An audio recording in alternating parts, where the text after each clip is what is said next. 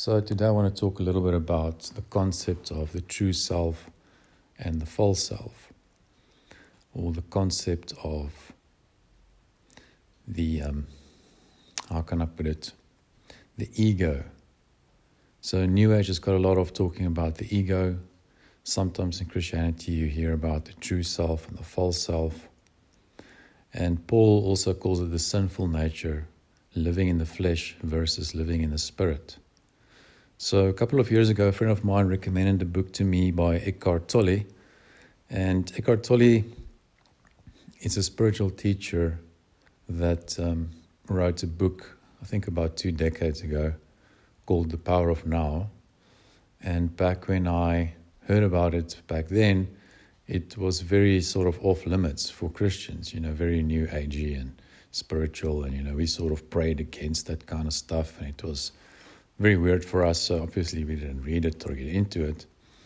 But then about two years ago, a pastor friend of mine read this book and he said to me, Andre, you've got to read it. And it's very interesting. And at that point, I'd already read Thomas Merton, Richard Rohr, Henri Nouwen, a couple of, you know, Christian writers that look at things in a bit more depth, that speak about the true self and the false self, and the concept of the ego. And what this teacher, spiritual teacher, Eckhart Tolle was talking about was basically the ego. And he had a spiritual experience where he made a clear distinction between I and myself. If I can just sum up what happened to him, he wanted to kill himself and he was very depressed and you know had a very negative and critical life and you know things were going very bad. And one night he had this thought i cannot live with myself any longer. That's what he kept saying to himself or he kept hearing it.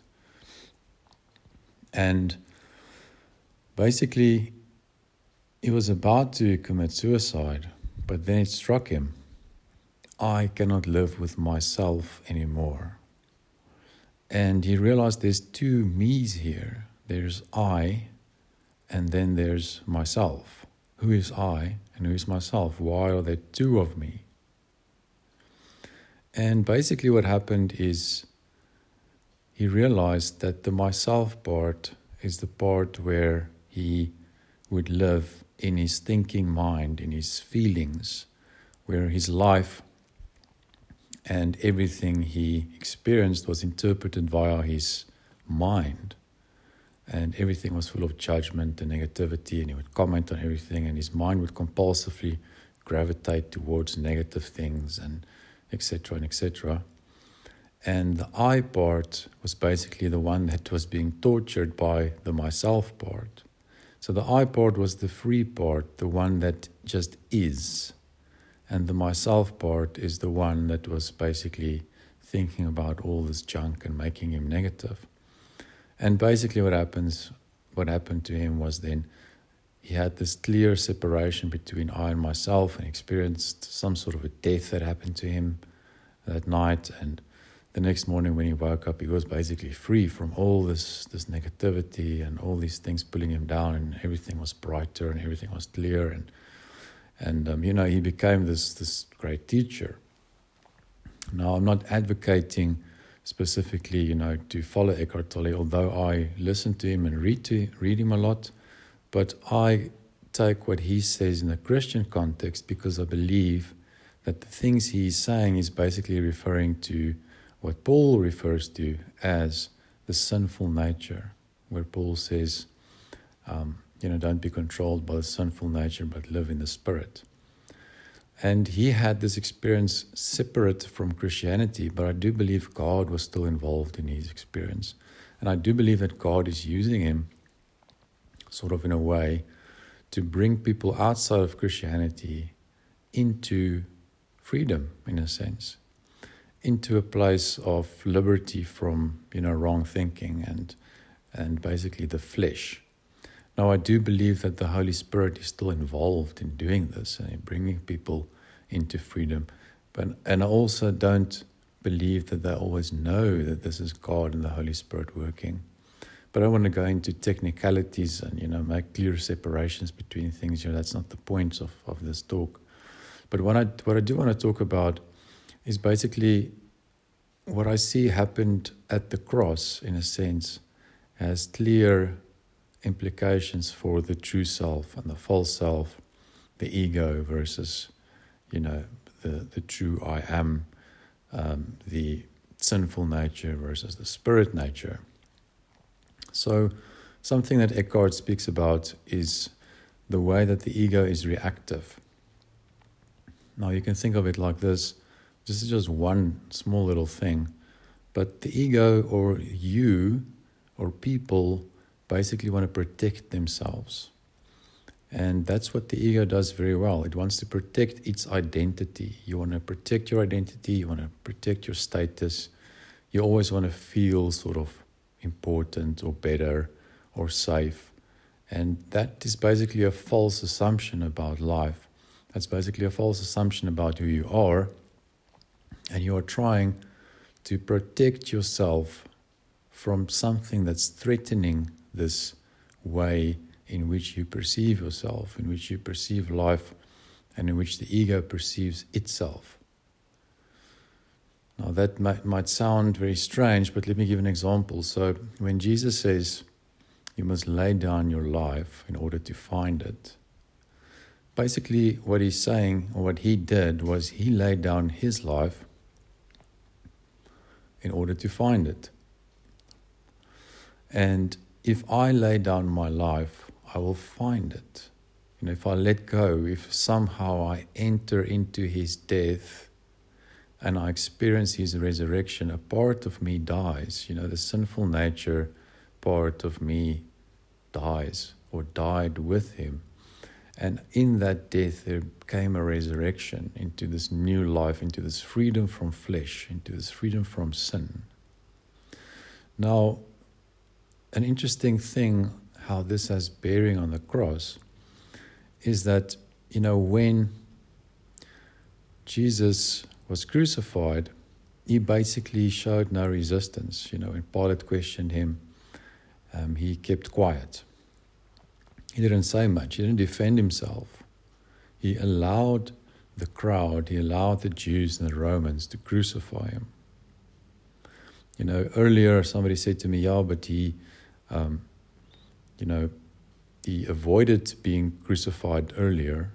That's true because his time didn't come earlier. You know, at some point in time earlier, he avoided being crucified. He didn't want to stir the crowd up too much. Sometimes he slipped away so they couldn't throw him off a cliff.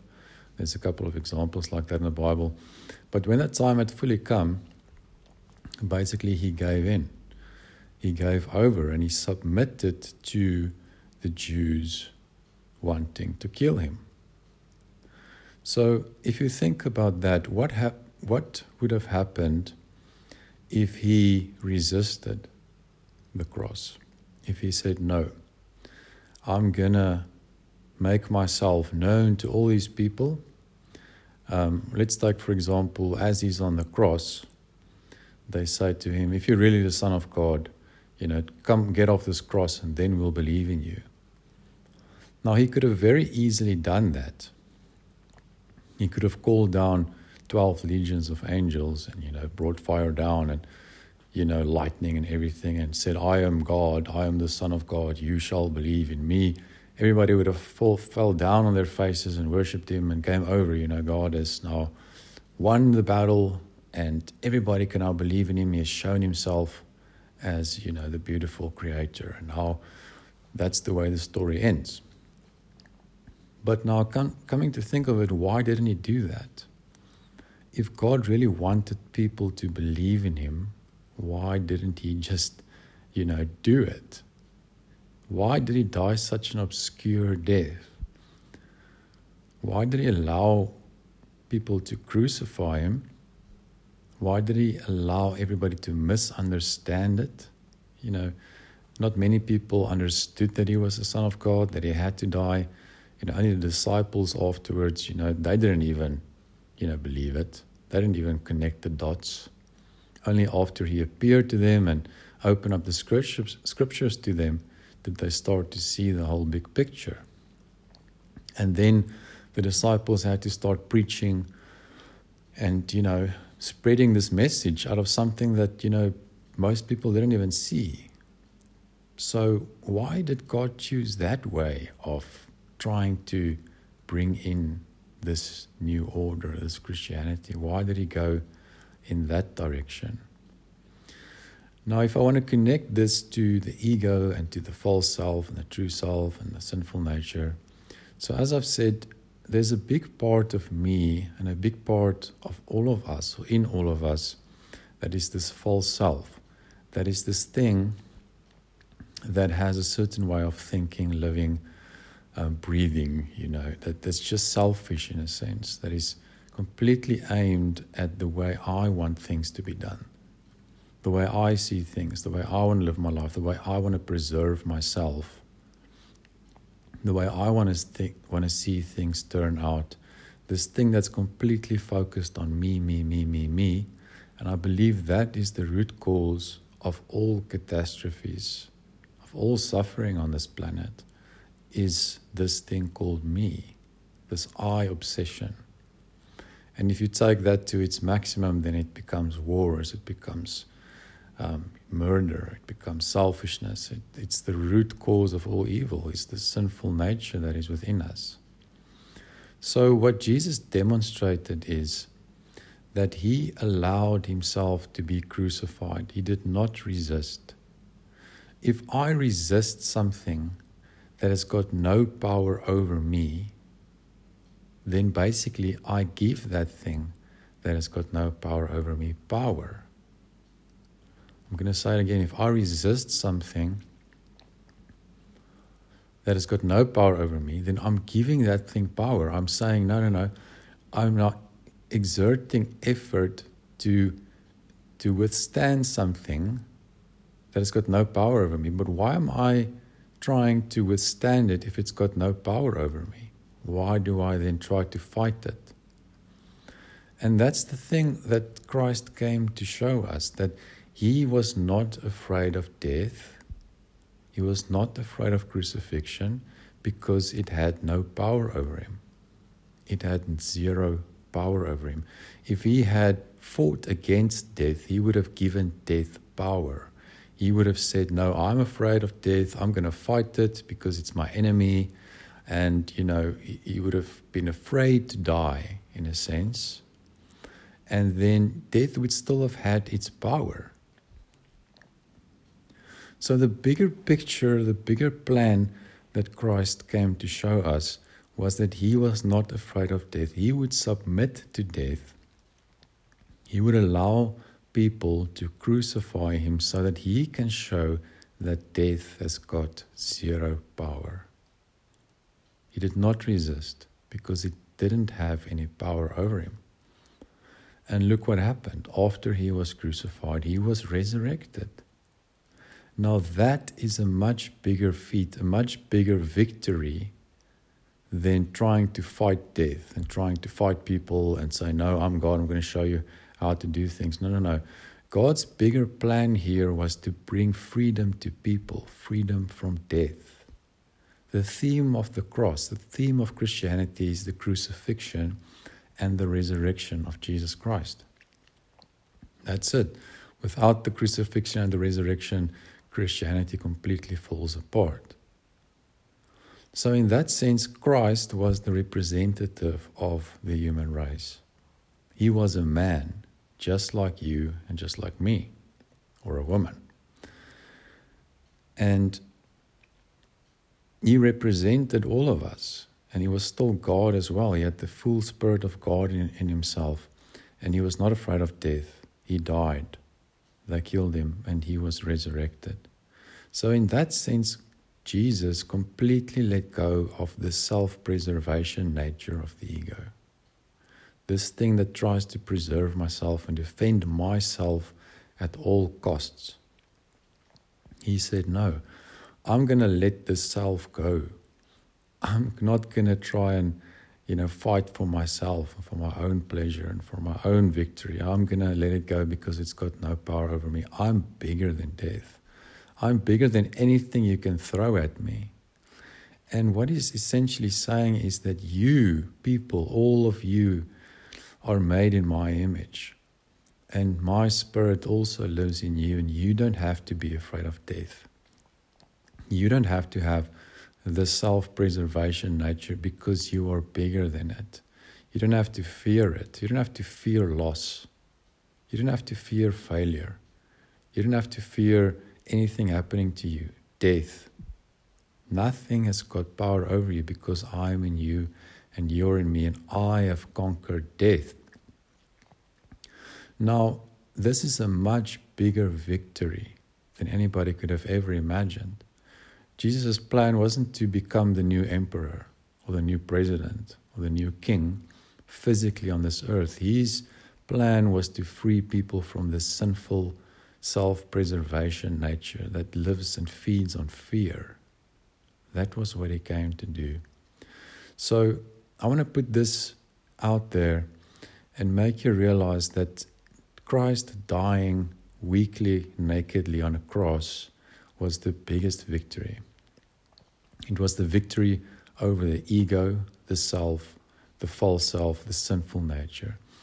And the same Spirit of Christ that lives, or the same Spirit of God that lives in Christ, lives in you and in me. And that same resurrection power that's in Him lives in me. Therefore, I do not have to fear death. I can live completely free. So, what I'm trying to say is that this is the point. This is such a big thing to see that even though it was obscured from our understanding, know, even was even though it was obscured from the disciples' understanding back then, God allowed this misunderstanding to happen of why he was crucified. He allowed it. He allowed wars to happen in the name of Christianity. He allowed people to kill each other in the name of Christianity. He didn't want that, obviously. That was not his purpose, but he allowed it. It still happened. Why did God allow it to happen? Why didn't he sort things out, make things very extremely clear? Why was there different interpretations of the Bible, of the cross, and such, such, such a big mess in terms of the different you know, strains of Christianity and fights between each other and between different religions. Why didn't he just make it very clear? Well, the point is that's not the point. He is not afraid of misunderstanding. He's not afraid of being misinterpreted. He's not afraid of his message being misunderstood because it has got no power. Eventually, the victory and the cross of Christ will reign supreme because it's objectively happened already. And it's subjectively happening in me and you. Nothing has got power over it.